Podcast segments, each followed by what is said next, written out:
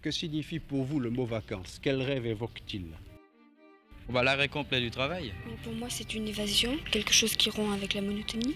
Nous partons en Espagne, comme d'habitude. Enfin, les, les, vacances avec un grand V, comme on les voit habituellement. Quoi. Le touriste veut tout voir tout savoir. Ça ne nous aura pas échappé, nous n'avons jamais autant voyagé. Et il est de taille, le tourisme est à lui seul responsable de 8% des émissions de gaz à effet de serre dans le monde. Nous montrons ce que tous les étrangers s'attendent à voir. Des riverains excédés, des visiteurs mécontents et des écosystèmes de plus en plus fragilisés. On entend parler de tourisme durable, mais qu'est-ce que ça veut dire concrètement? Ce tourisme-là, c'est pas drôle, c'est contraignant, faut aller à l'autre bout du monde, c'est cher, on s'ennuie. Avec les toilettes sèches à 300 mètres et un filet d'eau sous la douche, non merci.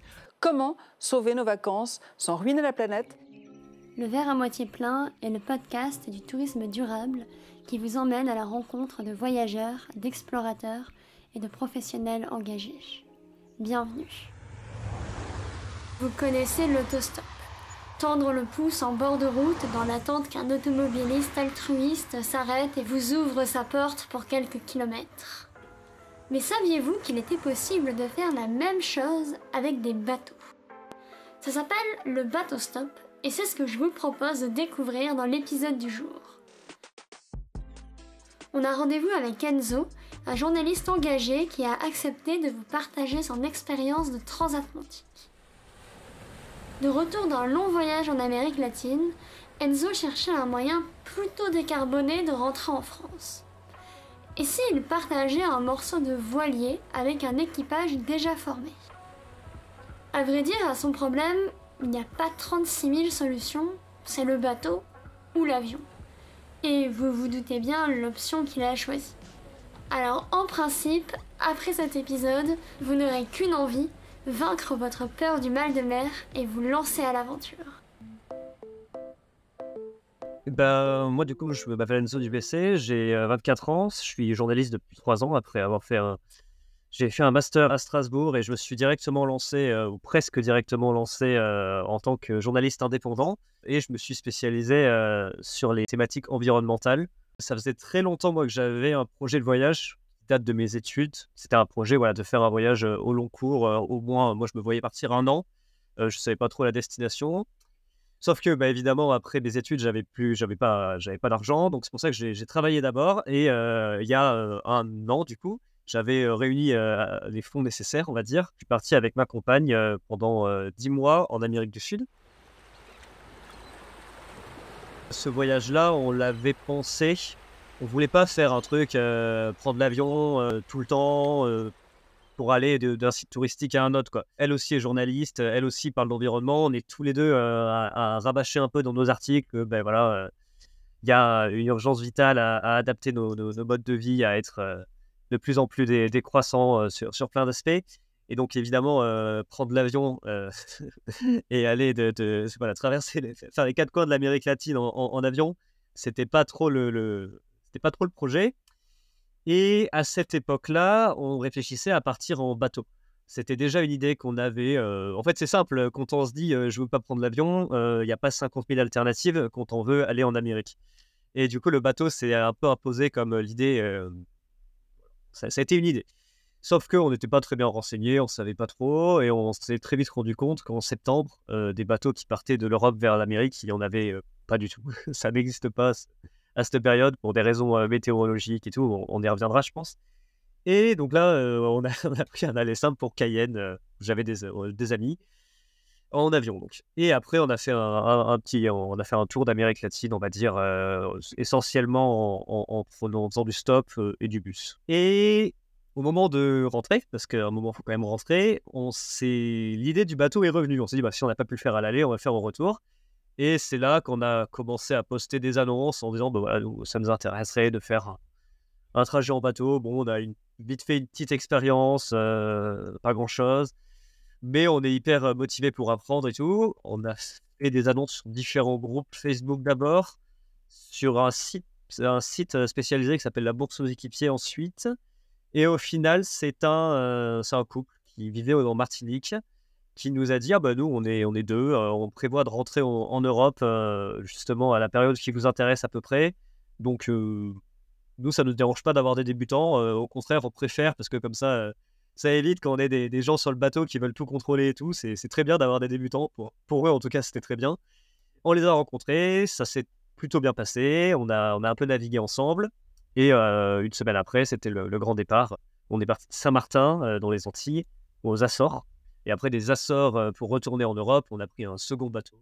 Là aussi, c'est reposer la question de, l'avion, parce qu'on est arrivé aux Açores, on était un peu rincé quand même, un peu fatigué de, la traversée. Le bateau avec qui on était au début, ils n'allaient pas là où on allait. On s'est dit, est-ce qu'on repart sur des démarches d'aller chercher un nouveau bateau et tout et tout Et au final, ça s'est fait super facilement. On a rencontré en discutant pour le coup là, c'était en discutant sur le port avec des, Français, on s'est rendu compte qu'il y avait un couple de, de soixantenaires qui, qui, partaient le lendemain et euh, eux aussi ils voulaient des équipiers euh, à bord.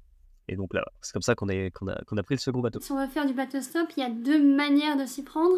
Soit avec des sites comme euh, la Bourse aux équipiers, soit en allant directement dans les capitaineries et en allant discuter avec, avec les gens directement. Ouais, alors en gros, ça c'est vraiment pour les voiliers, parce que c'est nous, on a, on a choisi de le faire en voilier, du coup, je, précise, voilà, en, catamaran, on a fait. Il y a d'autres façons de faire du bateau stop. En soi, le bateau stop, si on va un peu résumer, c'est tout bête, c'est vraiment comme faire du stop en voiture, sauf que là, tu montes sur un bateau. N'importe quel type de bateau, tu peux faire du bateau stop, théoriquement. Ça veut dire que tu peux faire du bateau stop sur des cargos. Euh, ça, il y a plein de gens qui le font, il y y a, des témoignages. Et après, là, c'est à chacun son aventure. Il y a des gens qui vont se faire embaucher sur le cargo, donc ils vont être comme saisonniers. Euh, ça veut dire aller faire la plonge, euh, faire nettoyage de bateau et en échange, tu as la place gratuite. Il y a des gens qui vont. Alors là, est-ce que c'est encore du stop? La question se pose. Tu peux louer une cabine sur un cargo, c'est possible, ça se fait aussi. Il y a. Les compagnies euh, maritimes le, le font. Ça, c'est très très cher. Ça, c'est des choses auxquelles nous, on a pensé au début quand on était dans notre premier projet de partir sans avion. On a un peu étudié tout. Moi, je, me rappelle, j'ai envoyé des mails à des compagnies de cargo vous n'avez pas besoin de, gens pour aller. je sais pas, moi, pour... j'ai dit un peu tout ce que je savais faire, c'est-à-dire pas grand-chose de, technique. Je dis, ah, voilà, on sait cuisiner, euh, on, peut garder les enfants. Euh, ouais, c'est ça, on peut garder les enfants sur les, les, trucs de. Les pas les cargos, du coup, c'était pour les ferries. Euh. Enfin bon, voilà, on a un peu exploré. Bon, on n'a pas eu trop de réponses. Je sais pas si on s'y est très bien pris, honnêtement. Et puis l'idée du voilier nous séduisait plus. Donc on s'est voilà, on s'est quand même plus mobilisé sur les voiliers. Mais voilà, il faut savoir qu'il existe des alternatives. C'est pas juste le voilier. Est-ce que un cargo, du coup, c'est moins polluant que si on y va en avion quand même? Ouais, ouais, ouais, oui, il existe des, des comparateurs. Euh, alors après, en termes d'émissions de CO2, oui, c'est, en fait, c'est compliqué. Parce qu'il faut rapporter ça au nombre de personnes qui sont transportées, au nombre de marchandises qui sont transportées, aux distances. Mais sinon, oui, globalement, les, les cargos restent moins polluants. Alors, ça, ça, reste très polluant, mais ça reste moins polluant que l'avion. Et après, euh, quand on fait du stop, c'est toujours la même chose. On peut se dire, bah là, de toute façon, le, cargo, il y serait allé. Euh, il y serait allé que de toute façon. Moi, je, suis juste un peu le passager, euh, passager en plus. Quoi. Oui. Bon, voilà, après, c'est des, des, débats éthiques qu'on peut avoir. Mais voilà, le, le, le, cargo, quand même, il reste moins polluant que de prendre l'avion individuellement. Il faut, savoir quand même que, le, bah, de toute façon, je pense que tu, tu le diras, mais un aller-retour aux Amériques, c'est presque c'est 1,7, 1,8 tonnes, je crois, de mémoire. Alors, ça dépend si on va. De, moi, pour un Paris-New York, par exemple, c'est un peu la référence. Je crois que c'est 1,7, 1,8. Quand on sait qu'il faut avoir 2 tonnes par an. Oui, on fait un aller-retour et c'est fini. Hein. C'est ça, on a cramé notre budget, donc ça veut dire qu'il faut bien économiser à côté. C'est pas, c'est pas trop la norme. Euh, après, voilà, du coup, pour revenir à ce que je disais, en gros, le, donc effectivement, pour le voilier, euh, quand on choisit l'option voilier, là, oui, il y, a, deux grandes stratégies. Il y a la stratégie d'aller sur les pontons. Euh, donc, ça s'appelle vraiment faire les pontons. Nous, on a découvert cette expression, c'est assez marrant. Donc c'est voilà, tu, tu, vas sur les pontons, tu marches, tu, guettes un peu les pavillons français ou anglais, enfin en tout cas les gens avec qui tu vas pouvoir interagir. Et après, tu demandes, bah, voilà, vous allez où Vous avez besoin de quelqu'un et tout. Et souvent, c'est un milieu, nous, on s'est rendu compte, même si les gens, ils peuvent pas, ils n'ont pas besoin de toi, ils vont ils vont t'aiguiller. Il, y, a une sorte, en tout cas nous, dans le, ce qu'on on l'a perçu comme ça, il y a une forme de solidarité quand même dans, le monde de la voile. C'est un milieu plutôt accueillant et ouvert, donc faut pas avoir peur d'aller voir les gens, ça les dérange pas. C'est même assez courant en fait. Bon, peut-être pas pour une transatlantique, mais en tout cas pour des petites trajets c'est assez courant. Et après, l'autre option, euh, là, c'est de, faire plein d'annonces sur les groupes Facebook. C'est pareil, on s'est rendu compte, il y en a des dizaines des groupes Facebook. Euh, T'en as qui sont localisés, c'est les marins, euh, les voiliers, c'est quoi, les, les, voileux aux Antilles. Euh, T'en as où c'est en France. T'en as, c'est le, des forums anglophones. Enfin, c'est vraiment très très divers. Là, faut pas hésiter à envoyer des annonces et tout. Il y a aussi le site spécialisé, la bourse aux équipiers. Il y a, a d'autres sites spécialisés, mais qui sont plus pour la communauté anglophone. Je les connais moins bien. Je sais qu'ils existent. Globalement, c'est pas le, plus compliqué de trouver euh, un bateau. Non, après, voilà, faut, faut garder quand même quelques. Il y a quelques précautions à prendre. C'est-à-dire qu'il faut bien comprendre la, destination qu'on veut faire. Il faut savoir qu'à la voile, ben, il y a des, contraintes météo, il y a des contraintes de temps. Pour les transatlantiques, il y a la saison des, des, cyclones. Typiquement, la saison des cyclones, c'est août, octobre. Ouais, août, octobre, novembre. À cette saison-là, il y a très très peu de voiliers qui partent. Et d'ailleurs, les voiliers qui partent, vaut mieux pas y aller quoi. Enfin, c'est pas pas des bons plans. Et donc là, euh, ça sert à rien d'arriver en septembre en disant ah j'aimerais j'aimerais partir des Canaries pour les Antilles. Bon, il y aura zéro réponse. Dans le sens Europe vers les Amériques, ça commence par exemple euh, à partir de novembre, décembre. De la même façon, nous, dans notre cas, pour le retour, on avait identifié que la zone de la période de départ, c'était euh, avril, mai, juin, dernier délai. Et c'est pour ça qu'on a fait des annonces à ce moment-là, un peu avant. Et, là, tout de suite, il voilà, il y a eu du répondant. Donc c'est facile, mais il y a quand même deux, trois règles de base à respecter. Et puis c'est toujours pareil, on arrive dans un milieu qu'on ne connaît pas vraiment. Si on arrive avec la phrase euh, de celui qui connaît vraiment rien, ça la fout un peu mal. C'est pas, pas l'idéal pour se faire euh, recruter euh, sur un bateau. Oui, on peut être, on peut être sans expérience, mais il faut quand même avant bah, s'être renseigné, j'imagine, un minimum. C'est ça. Il y a, voilà, faut se renseigner un minimum. Après, voilà, c'est pareil, il y a des ports de départ. Par exemple, pour faire la transat d'Europe vers, l'Amérique, port de départ, ça va être les Canaries, Cap Vert. Là, c'est sûr qu'il y aura du monde. Donc voilà, plutôt viser les groupes qui sont euh, liés à cette zone géographique. Euh, ou alors, dans son annonce, bien préciser euh, qu'on peut être à cet endroit. Par exemple, dire, bah, voilà, moi je pars de Méditerranée et je veux aller en... Je aller aux États-Unis. Enfin, ça va être ça se fait, hein, mais ça va être compliqué. C'est pas les bateaux souvent ils font ça par plusieurs étapes.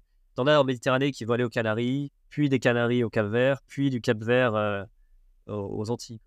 Donc c'est pour ça faut bien, en fait, faut regarder un peu. C'est facile, il hein, faut chercher les routes maritimes, regarder un peu, et puis bon. Puis après ça rentre. Euh, je pense aussi, ce qu'il faut faire, faut pas oublier quand même que tu fais un peu recruter sur un bateau. C'est-à-dire que les propriétaires de bateaux, que ce soit des professionnels euh, c'est-à-dire des gens qui convoient des bateaux d'un point à un autre, qui sont rémunérés pour ça, ou alors des plaisanciers, donc des gens qui ont leur propre bateau, qui vivent dessus et qui veulent le déplacer d'un point A à un point B. Tous ces gens-là, ils ont besoin de ce qu'on appelle des équipiers. Les équipiers, c'est quoi? Euh, Ça va être des petites mains. On va être euh, bon à tout faire sur le bateau. Donc ça va être l'entretien du bateau, la cuisine, les tâches ménagères, entre guillemets, et surtout les tâches liées à la navigation. la tâche principale, c'est ce qui s'appelle faire l'écart. Faire l'écart, c'est une expression, ça, veut dire euh, être sur le pont euh, pendant que le reste de l'équipage se repose, ou en tout cas est moins attentif. Tu es sur le pont et c'est toi qui dois vérifier que la trajectoire est bonne, que la météo euh, reste bonne, que bah, les voiles sont bien réglées par rapport au vent et qu'il n'y a pas de problème. Globalement, ton travail, c'est de vérifier qu'il n'y a pas de problème. Généralement, le capitaine, il te dit, bah, voilà, le cap, c'est ça, il faut faire attention à ça, ça et ça. Toi, tu vérifies que tout va bien et ton travail s'arrête là. C'est un travail de veille. Et en fait, plus il y a d'équipiers qui vont faire l'écart, plus il va y avoir du temps de sommeil pour le reste de l'équipage. Donc, c'est vraiment pas, faut pas se dire je vais arriver sur le bateau et je vais gêner. Non, au contraire, les gens ils sont plutôt contents d'avoir des, propositions. Et pour ça, il n'y a pas besoin d'avoir fait euh, trois fois le tour du monde. Quoi. C'est vraiment, euh, vraiment, c'est, c'est, assez basique. Tu es accompagné, le capitaine il te laissera jamais avoir son bateau, enfin, faire des manœuvres tout seul. Donc, faut pas avoir peur d'avoir une trop forte responsabilité. Il y a une responsabilité, c'est vrai, faut être attentif, euh, faut pas s'endormir en plein milieu de son car et tout. Mais il n'y a pas un savoir technique très très fort. Un minimum, mais pas plus pour que ça reste accessible quand même euh, à tout le monde. C'est ça, pour moi, le plus important, c'est de comprendre un peu de quoi on va te parler, donc apprendre les bases des bases du vocabulaire. Il y a une question que tu me posais, là, mais bon, le vocabulaire maritime, il est, euh, j'ai l'impression qu'on en apprend tous les jours. Il est tellement immense, c'est un vrai, un vrai langage à part. Donc ça sert à rien de se taper un dictionnaire du langage maritime, ça va pas aider. Mais par contre, comprendre à peu près de quoi on parle, euh, bah voilà, les, différentes voiles, euh, quels sont leurs noms, euh, à quoi elles vont servir, le langage vraiment de base, par exemple, border une voile, ça veut dire la resserrer, choquer une voile, c'est lui donner plus d'amplitude. Ça, c'est des, mots qui vont revenir tout le temps. Ça, c'est vrai que les connaître un peu avant d'aller rencontrer les gens, ça peut montrer, bah déjà, ça montre une certaine motivation et ça montre quand même que tu sais à peu près sur quoi tu mets les pieds. Euh, voilà. Et après, une autre chose aussi, ne pas être trop sensible au mal de mer. Ça, c'est quelque chose qui revenait beaucoup dans les demandes. Euh, c'est une grosse inquiétude. Il faut savoir qu'en dans l'océan, tout le monde a plus ou moins le mal de mer. C'est un peu inévitable au début. mais il y a des gens qui sont vraiment malades, malades, qui le, craignent, euh, qui peuvent être malades pendant 15 jours, ça, existe. Donc si on est dans ce cas-là, bon, le bateau stop, c'est peut-être pas fait pour soi. Ou alors, il faut prendre des médocs. euh, c'est une autre logistique. Il faut être conscient de ça. Oui, ça c'est une question que je voulais te poser, le, mal de mer. euh. Par exemple, si on n'a jamais fait de bateau, bah forcément, on peut pas savoir qu'on a le mal de mer. Oui, oui, oui, oui, bien sûr. Oui, oui, c'est c'est tout le problème. Oui, oui. Je pense qu'il y a des indicateurs. Bah déjà, si on a le mal des transports, euh, si on a un mal des transports sévère, il y a de fortes chances qu'on ait le mal de mer.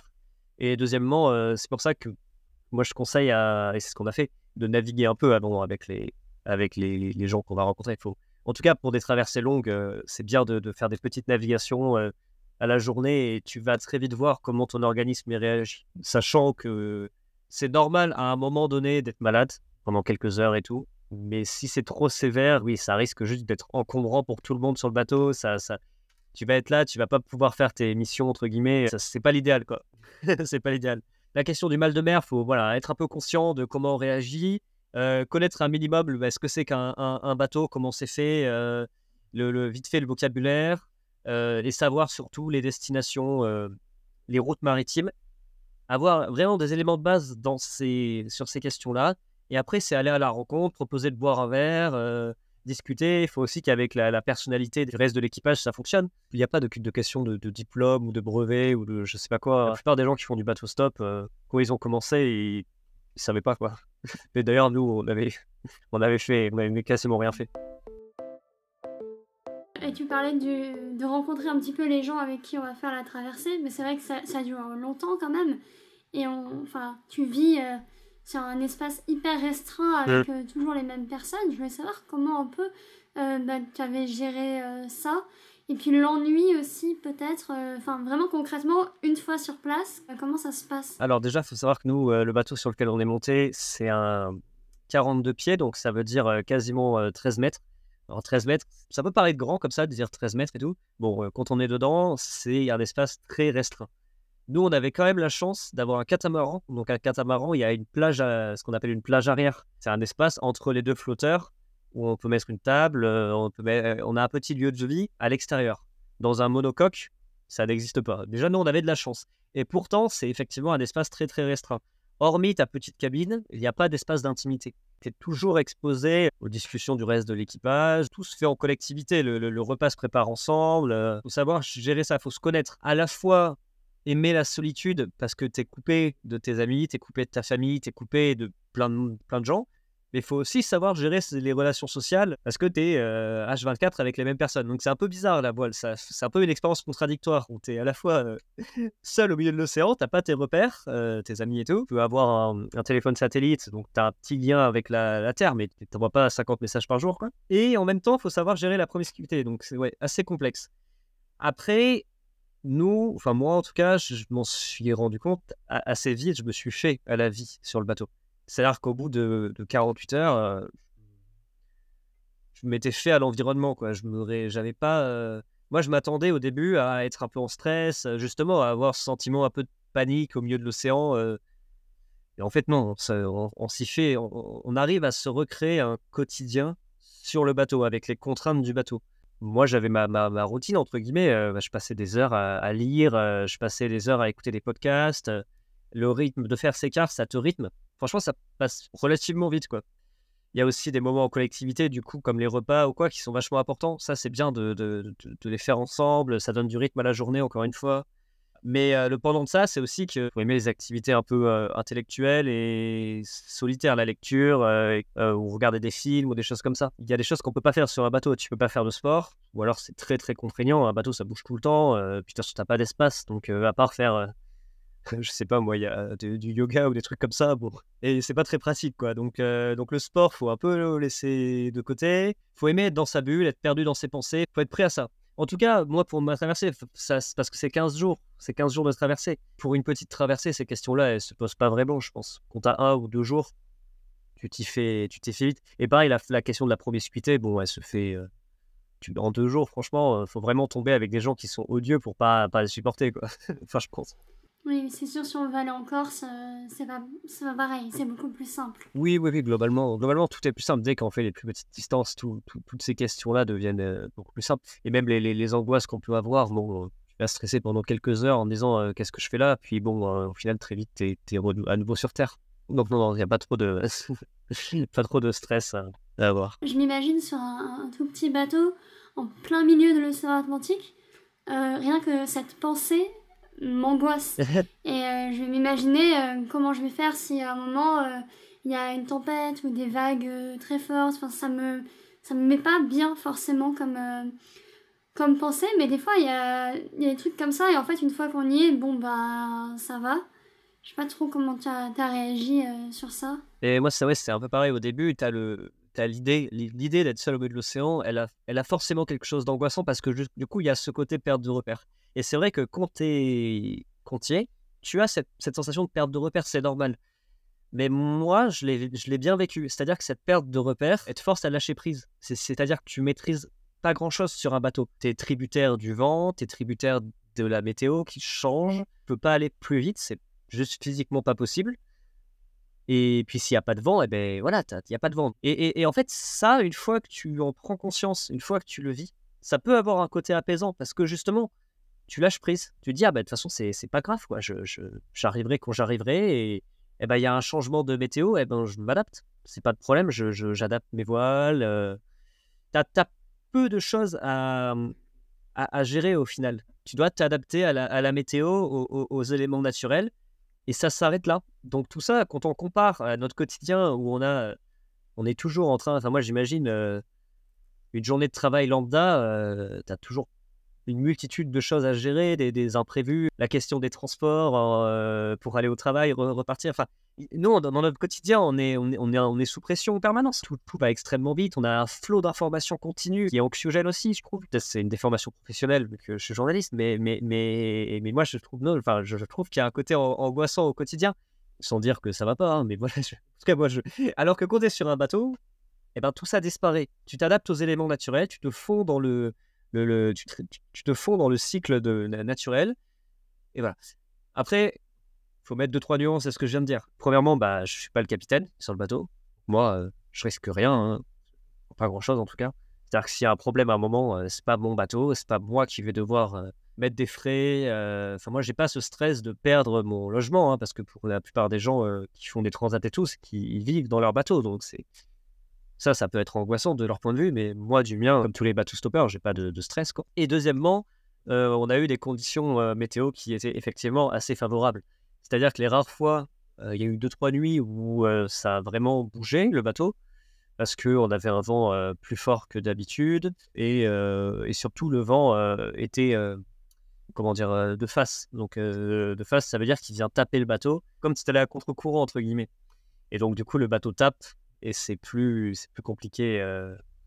Ça ne veut pas dire que tu n'avances pas. Hein. Il y a des, justement plein de techniques de navigation pour pouvoir avancer dans ces conditions-là. Mais c'est une navigation qui est beaucoup moins confortable. Et là, c'est vrai euh, qu'il y, a des, y a des moments, notamment la nuit, euh, tu te réveilles, tu fais Ah ouais, qu'est-ce qui se passe là? Le bateau est en train de bouger, ça peut avoir un côté stressant. Bon, bah, très vite, tu sors, tu regardes, tu regardes ta vitesse, tu regardes la météo et tu te rends compte qu'en fait, bon, ça va. Tout ça est.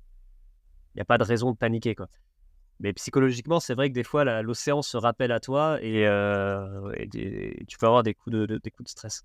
Euh, je pense qu'une personne qui, est vraiment euh, anxiogène, qui a besoin de, de tout contrôler, c'est sûr que commencer par une transat, c'est aller tout droit vers un traumatisme. Hein. Ça, c'est sûr. Mais par contre, faire des petites navigations, se rend compte que voilà, on peut pas tout maîtriser, que des fois, il faut lâcher prise et que c'est pas si mal. Enfin, moi, je trouve que c'est une expérience qui est, assez positive. En tout cas, moi, je l'ai bien, je l'ai bien vécu, mais encore une fois, c'est mon ressenti. C'est, Mais moi, ouais, moi, je l'ai bien vécu. C'est une question qu'on se pose, que tout le monde se pose avant de monter sur un bateau. On peut pas, on peut pas y échapper à cette question. Il y a plein de gens qui cherchent des, des, des équipiers pour aller euh, de, Toulon en Corse, euh, pour aller de je sais pas où à, au Baléares, euh, Sardaigne.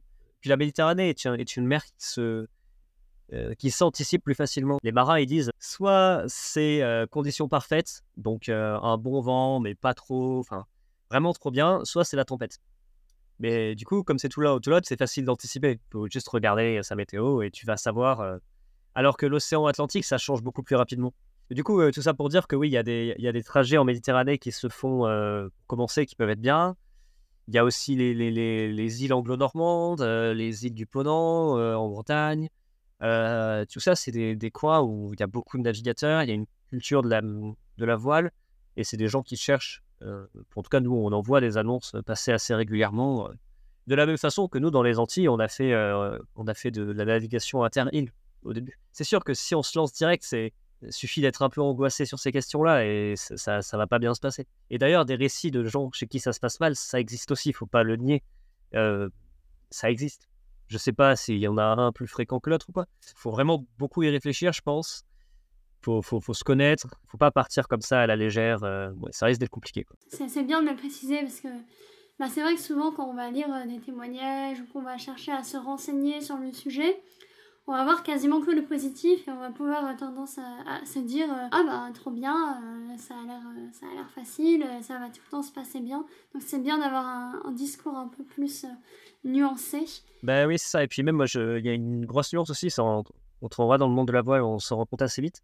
C'est pour les femmes qui veulent faire ça faut aussi redoubler de vigilance dans la voile. Il faut pas oublier voilà tu es dans un équipage il n'y a pas de solution de sortie quoi. Donc il faut bien connaître les gens avec qui tu montes et notamment les mecs et il y a tout un, toute une nouvelle génération, on va dire, de, de, femmes qui font de la voile, qui, qui, qui, ont dénoncé les comportements, harcèlement, etc., etc., voire plus, et euh, qui ont monté des groupes justement de, de, de co-navigation, de, de, bateau stop en fait. J'en ai entendu parler. Ouais, voilà. Je crois que c'est en anglais, ça s'appelle Sailing Woman, euh, quelque chose comme ça. Des histoires euh, voilà, de, capitaines lourds où la, la, ça devient invivable parce que le mec, c'est un, un, gros lourd, quoi. Il y en a, il y en a. Ça fait partie aussi comme dans toutes les strates de la société, la, voile n'y échappe pas, donc euh, redoubler de vigilance. Euh. C'est bon à savoir quand même. Ouais, ouais, ouais, voilà, c'est petit avertissement. J'avais une question, ça a plutôt de rapport, mais c'est une question argent, parce que nous, le, stop euh, en voiture, le principe c'est que c'est gratuit. Et je me demandais si c'était pareil ou ou si quand même voilà il y avait une petite contribution euh, à faire et, à combien euh, ça pouvait revenir euh, pour une transatlantique par exemple L'usage veut qu'il y ait la, ce qu'on appelle la caisse de bord. Donc en gros c'est une contribution à la fois aux frais de nourriture parce que forcément là c'est pas un trajet en voiture quoi, c'est un trajet où tu as des nuits, tu, tu vas avoir plusieurs repas donc c'est normal de de contribuer à sa nourriture. Et il y a aussi les, ce qu'on appelle les frais de port. C'est en gros la taxe que les bateaux payent pour pouvoir rester dans un port, que tu sois vraiment attelé au port ou ce qu'on appelle le mouillage, c'est-à-dire un peu plus loin, il y, a une taxe à payer. Et ça, bah forcément, dans ton lieu de départ ou d'arrivée, comme tu vas dormir sur le bateau, c'est pareil, c'est normal que, que, tu, que tu participes à ça. Et enfin, il y a un troisième coût qui n'est pas le plus écolo du monde, mais c'est il y, a quand même un moteur sur un voilier et des fois, sur une heure ou deux, voire plus, des fois, tu vas utiliser le moteur pour rejoindre ce qu'on appelle un couloir de vent. Donc ça, c'est dans les cas où il y a vraiment zéro vent. Plutôt que de rester bloqué pendant des jours et des jours, tu vas utiliser ton moteur pendant quelques heures pour rejoindre une, direction et de là pouvoir remettre les voiles. Et donc ça, évidemment, ça a un coût d'essence. Donc ça, c'est les trois coûts qui sont intégrés dans la caisse de bord. Et normalement, en tout cas, l'usage veut que le cofinancement s'arrête là. Après, il y a toujours des équipes, des skippers et tout euh, qui peuvent demander euh, une contribution euh, en plus. Bon, ça, ça se négocie et tout. Nous, dans notre cas, on n'avait pas ça, c'était juste les frais et c'était à 15 euros par jour. Et en fait, quand on compare 15 euros par jour, ça va quoi. Sur, ça fait une traversée à. On avait payé 330, je crois, de mémoire. Parce qu'on avait un peu. Du coup, on avait. Il y a la navigation plus ce qu'on a fait entre les îles au début. Et 330 euros, euh, quand on compare à un billet d'avion, on est, on est quand même en dessous. Euh, si on fait vraiment. Même si ça n'a pas trop de sens de comparer 15 jours face à 8 heures. Mais, mais voilà, c'est pas, pas hors de prix, hein, loin de là. Le deuxième bateau euh, qu'on a pris, eux, ils étaient, bah, n'ont pas voulu nous faire payer. Nous, on a proposé, hein, on a proposé de participer à la caisse de bord, ça nous paraissait normal. Ils ont dit non, on ne fait pas participer, on n'a pas besoin d'argent si vous nous aidez, euh, enfin, vous nous aidez pour l'écart, on estime que c'est suffisant. Donc là, là, on l'a eu euh, comme du vrai stop. C'est, tout ça va dépendre en fait des, gens, mais voilà, l'usage veut globalement qu'il y ait une petite caisse de bord, une, modeste contribution pour euh, essentiellement la nourriture et les, ports et le gasoil. Et après, si on va sur les cargos et tout, là, là, là, ça peut être beaucoup. soit on se fait employer, là c'est encore une autre logistique, Sinon, payer sa place sur un cargo, euh, nous, on avait regardé, c'était à des milliers d'euros. C'était hors de prix. Oui, plus, plus cher que l'avion pour le coup. ah oui, là, c'était. Là, Mais parce qu'il y avait aussi le côté, euh, on vous fait vivre une expérience sur l'eau et tout. Bon. Oui, il y a un truc très capitalisé. Il y avait du marketing derrière. euh, Et moins euh, convivial que Oui, oui, rejoindre un, un voilier. Effectivement, euh, la logique qu'il y a derrière, euh, il y a une logique mercantile. Là où dans le bateau stop, le voilier stop, on va dire, euh, c'est plutôt euh, un échange de services. Puis il y a une question de dignité aussi. euh, je trouve ça bien, moi, de, en tant qu'équipier, de participer, de pas justement comme ça. Tu te dis, ben, je, je suis pas le passager clandestin. ça, renforce un peu le, sentiment de légitimité à être sur un bateau. En tout cas, moi, je l'ai perçu comme ça. c'est- Ça m'aurait gêné. D'ailleurs, ça m'a gêné sur le second voilier euh, de pas participer. Ouais, j'essaie de réfléchir et je pense que je, me pré- je me sentirais beaucoup mieux de, de payer un petit peu que. C'est que ça, ouais, ouais, ouais. Après, il faut pas le faire pour euh, les économies, hein, parce que c'est c'est c'est pas c'est pas le bon plan. hein. Ne serait-ce que déjà tu choisis rarement ton port de départ, de- d'arrivée.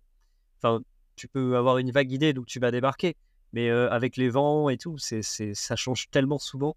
Par exemple, nous, on avait prévu d'arriver euh, au large du Portugal. Euh, on arrivait à Gibraltar. Alors en soi, c'est à côté, c'est pas loin. Si vraiment tu as une destination précise, tu vas devoir à un moment donné après faire avoir un autre moyen de transport, euh, prendre un train ou un- une voiture ou j'en sais rien.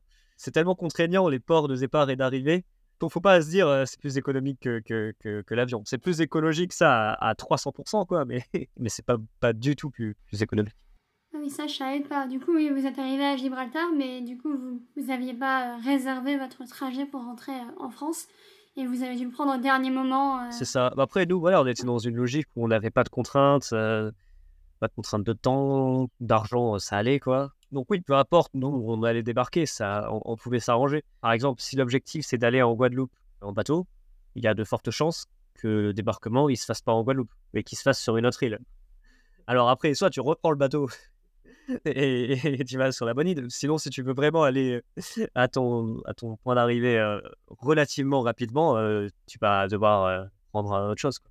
Prendre un ferry qui est plus rapide, plus direct. Prendre un avion. Ça casse tous les efforts. Oui, si tu prends l'avion, c'est un peu idiot, mais ça casse tous les efforts, donc c'est pour ça. Non, le, le bateau stop, ça, faut quand même le réserver. faut quand même voilà, être dans une logique où tu as du temps. D'ailleurs, j'avais un peu prévu, c'était un peu le message que je voulais dire euh, quand tu me mettais euh, un message pour la fin ou quoi. Enfin, moi, je pense que c'est un truc qui est vachement important à signaler. C'est aujourd'hui, le bateau stop, c'est pas, enfin, le, voyage en voilier, c'est pas vraiment une alternative. C'est pas, pas ça. C'est un privilège. C'est un privilège de gens qui ont le temps quand même, voilà, quand on est euh, dans un CDI où c'est compliqué pour poser ses congés, euh, on n'est pas forcément des bons rapports avec son employeur, euh, donc la mise en disponibilité est compliquée, tout ça. Enfin, et même, de toute façon, il y a plein de gens qui peuvent pas se permettre de se mettre en disponibilité parce que bah, ont besoin d'argent. Enfin, c'est c'est- vraiment, faut, faut vraiment être dans une situation très particulière pour pouvoir faire du bateau stop. Nous, on est indépendant, on peut travailler en parallèle, euh, on n'a pas besoin d'être assigné à un lieu fixe. Donc, on avait cette possibilité, quoi. Justement, la question, c'est comment on repense notre système économique pour euh, libérer du temps euh, aux gens et leur permettre, peut-être, à n'importe qui, de pouvoir faire une fois dans sa vie un voyage au long cours, comme ça, en prenant décarboné et tout. Mais ça, ça demande voilà, de repenser notre système économique, ça demande de repenser notre, notre rapport au temps, nos contraintes. C'est aujourd'hui, euh, c'est très compliqué. Ça reste compliqué de faire du bateau stop. Mon, entreprise, Flokeo, euh, c'est ce qu'on essaye de faire. Euh, ils nous donnent à peu près un mois, un peu plus, pour, pouvoir voyager et travailler en télétravail si on a envie. Donc là, il y en a par exemple qui sont allés en Norvège en train, donc ça leur a pris six jours aller-retour. Et c'est trop bien. Mais bon, ça reste voilà, quand même exceptionnel. Ils ont pu le faire parce que ils ont pu travailler dans le train, ils ont pu travailler là-bas. Euh, on nous a donné une aide financière aussi, donc forcément euh, ça aide. Mais, euh, mais oui, pour une personne lambda, ben, pas facile. C'est ça, et puis il faut avoir. il y a aussi un- une question, c'est faut avoir l'énergie, quoi. Il faut avoir l'énergie de, d'aller faire ces, ces- cette démarche, d'aller rencontrer les gens, de passer quand même plusieurs jours sur un bateau. C'est fatigant la vie sur un bateau, même s'il y a pas, on pourrait se dire, il n'y a pas un milliard de choses à faire, c'est vrai. Mais physiquement, le, le roulis permanent, le, le fait d'être sur. Tout ça fait. euh, tu fais pas des nuits euh, incroyables, hein. c'est rare de faire une nuit de 8 heures. hein. C'est très très rare. Donc, il faut avoir l'énergie. Et souvent, bah, quand, tu as un travail qui est, qui est prenant physiquement, euh, voilà, tu, tu fais les 35 heures à l'usine, euh, je suis, les 3-8, euh, je suis pas sûr que quand tu arrives en vacances, tu l'énergie d'aller faire du, du voilier. Quoi. Donc, non, non, il y a vraiment des, c'est vraiment un privilège aujourd'hui. Et, Et je pense que c'est aussi ça qu'il faut dire, quoi. C'est une expérience qui est, merveilleuse, vraiment. C'est une expérience merveilleuse, qui est écologique, euh, qui correspond à. En tout cas, c'est une façon de découvrir le monde euh, tout, tout en respectant l'environnement, euh, tout en ne cramant pas des litres et des litres de pétrole, quoi. Mais aujourd'hui, ça reste un privilège d'une minorité dont je fais partie, quoi. Mais il faut en avoir conscience aussi. Ouais, bah c'est pas mal comme message à faire passer, je pense, pour la fin. Et je vais te demander, est-ce que tu as d'autres projets de bateau stop euh, Bah, c'est ce que je me disais, me disais avec ma, ma, compagne quand on est rentré. Euh, c'est maintenant, d'un commun accord, on s'est un peu dit, euh, bah maintenant, chaque fois qu'on va partir, on va regarder ça en, priorité, quoi. Et c'est vrai que ça va être un réflexe, je pense. Maintenant, moi, si, si j'ai des projets de voyage, je vais regarder bah, s'il y a une route maritime qui se fait, à quelle époque. Enfin, voilà, je vais essayer de penser le truc. Après, en projet à court terme, il y a de fortes chances que je revienne en Guyane pour le travail pour y rester au moins un an et j'aimerais bien, moi, le faire en, bateau. Donc là, ça serait plutôt un départ euh, pour janvier-février. Ça serait un départ des Canaries. Canaries, Cap-Vert, Cap-Vert, Brésil. En tout cas, ça, c'est la ligne maritime qui existe. Et après, du Brésil, rejoindre, euh, essayer de, voir comment rejoindre la Guyane. Ça, peut être très, très chouette. Ouais, ouais, ouais. Et est-ce que, euh, j'aime bien poser cette question, est-ce que tu as des, des recommandations à donner aux auditeurs, des œuvres ou des personnalités, des personnes qui t'ont inspiré, qui parlent de bateau stop ou de navigation, euh, voilà, qui sont sympas à découvrir Sur le bateau stop, j'ai pas tant d'exemples en fait. Je, sais que ça existe, des, bouquins sur le bateau stop. Je sais que dans le monde un peu du, voyage, euh, les gens en parlent. Après, moi, ce qui m'a plutôt euh, donné envie, c'est les livres sur la voile, les, navigateurs qui, font de la voile. Donc, ça ça répond pas vraiment à ta question. Mais c'est par exemple euh, des écrivains. Euh, bah, il y a un gars qui s'appelle Bernard Moitessier, il est décédé maintenant, et c'était un, navigateur dans les années 70, 60-70. Il faisait partie des, premiers écolos, quoi. Vraiment, il avait un engagement écolo à fond. Et lui, donc il est parti, c'est le premier à avoir fait un tour du monde en solitaire euh, à la voile. Quand il le raconte dans son livre, euh, il y a vraiment cette idée de reconnexion avec la nature, de, vivre au rythme des éléments, ce, côté euh, lâcher prise. Enfin, tout ce que, toutes les expériences moi, que j'ai ressenties à ma petite échelle, lui, il la vit pendant plus d'un an, je crois. Son, son livre s'appelle La longue route. Et moi, c'est en lisant ce livre, enfin, c'est pas en lisant ce livre que je me suis dit, je vais absolument faire du bateau. Mais par contre, j'avais déjà ce projet de faire du bateau stop, j'ai lu ce livre et c'est vrai que ça m'a, ça m'a encore plus donné envie d'aller au bout du projet, quoi. De dire, je veux vivre ces expériences-là. Euh. Et, et, ça, des livres de navigateurs, il y en a plein. Et franchement, c'est un, horizon, euh, ça, ça t'ouvre un horizon qui est, qui est incroyable. Ouais, c'est un nouvel univers à découvrir, euh, un, peu, un, peu, infini. Ça, ça rend humble. Moi, je, je, trouve que ça rend humble la d'être sur l'eau, de vraiment, t'es petit. Tu... Puis c'est, c'est marrant aujourd'hui. Enfin, je veux dire, l'homme veut tout contrôler partout. Je veux dire, même euh, au moment où la planète est crame, on cherche à toujours sécuriser euh, toujours plus des, approvisionnements de métaux. Euh, c'est vraiment les questions qui, se posent aujourd'hui. en sécuriser notre indépendance énergétique et tout. On, veut tout maîtriser notre environnement, notre environnement, même si aujourd'hui on veut le faire de façon un peu plus verte ou en tout cas dans les discours. Et du coup, des fois, ça fait du bien de sortir un peu de ça et de te dire, ah, la nature quand même, elle est, elle est pas si facilement contrôlable. C'est bien, ça ouvre l'horizon d'avoir ces réflexions-là. Je sais pas si c'est très bien dit. Mais... Ouais, j'ai compris, oui. Et puis ça fait une coupure, euh, comme on disait tout à l'heure, une coupure avec, euh, avec le, monde, la vie euh, quotidienne, quoi. Ouais, ouais, ouais, ouais c'est ça, c'est ça, moi, je sais que ça provoque des réflexions sympathiques. Donc, ouais, j'encourage tout le monde à faire du, du... Une fois dans sa... Enfin, voilà, tenter le coup une fois dans sa vie. Ce qui est bien, c'est quand on est, bah, voilà, quand on est à, à notre âge, enfin dès que tu sors d'études, euh, souvent c'est un peu le grand flou, je sais pas, bah, tu te lances. Euh, dans ces moments-là, généralement, c'est possible. Ou alors, euh, après avoir économisé, parce que ça, coûte cher de voyager quand même.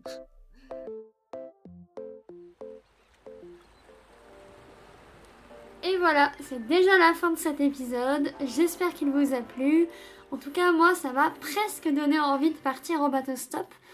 Au début de l'épisode, je demandais, hein, euh, qu'est-ce que le bateau stop, à qui ça s'adresse, comment trouver un bateau, combien ça coûte, euh, globalement comment, euh, qu'est-ce qu'on ressent quand on est sur un, bateau au beau milieu de l'océan Atlantique?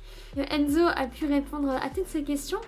Et si on résume, le bateau stop c'est une pratique écologique mais aussi sociale, introspective, Alors Enzo et sa compagne ont opté pour le voilier, mais il est aussi possible, comme on le disait, embarquer sur des cargos. Je vous mettrai en description ce dont on a parlé pendant le podcast. Et si vous voulez lire l'article d'Enzo, je vous le mets aussi en description. C'est un très très bel article qui résume parfaitement tout ce dont on a parlé pendant le podcast. Je vous mettrai aussi le lien de Woman N4C, qui est euh, l'association dont on parlait aussi, qui regroupe une communauté de femmes engagées pour la mer. Et voilà, en tout cas, je suis ravie de vous avoir euh, fait découvrir, euh, si vous ne le connaissiez pas, cette façon de voyager un petit peu atypique et puis surtout super écologique. Et je vous dis à dans deux semaines pour de nouvelles aventures. C'est la fin de cet épisode du verre à moitié plein. Et si vous écoutez ce message, c'est que vous êtes resté jusqu'au bout. Alors merci. Si le podcast vous plaît, vous pouvez nous mettre 5 étoiles sur Apple Podcast ou Spotify et vous abonner. On a également un compte Instagram, podcast.vert, où nous vous partageons du contenu exclusif. Le lien se trouve dans la description. Vous pourrez aussi nous partager des idées de sujets que vous aimeriez que l'on aborde. Alors, à dans deux semaines pour un nouvel épisode, et d'ici là, n'oubliez pas de voir le verre à moitié plein.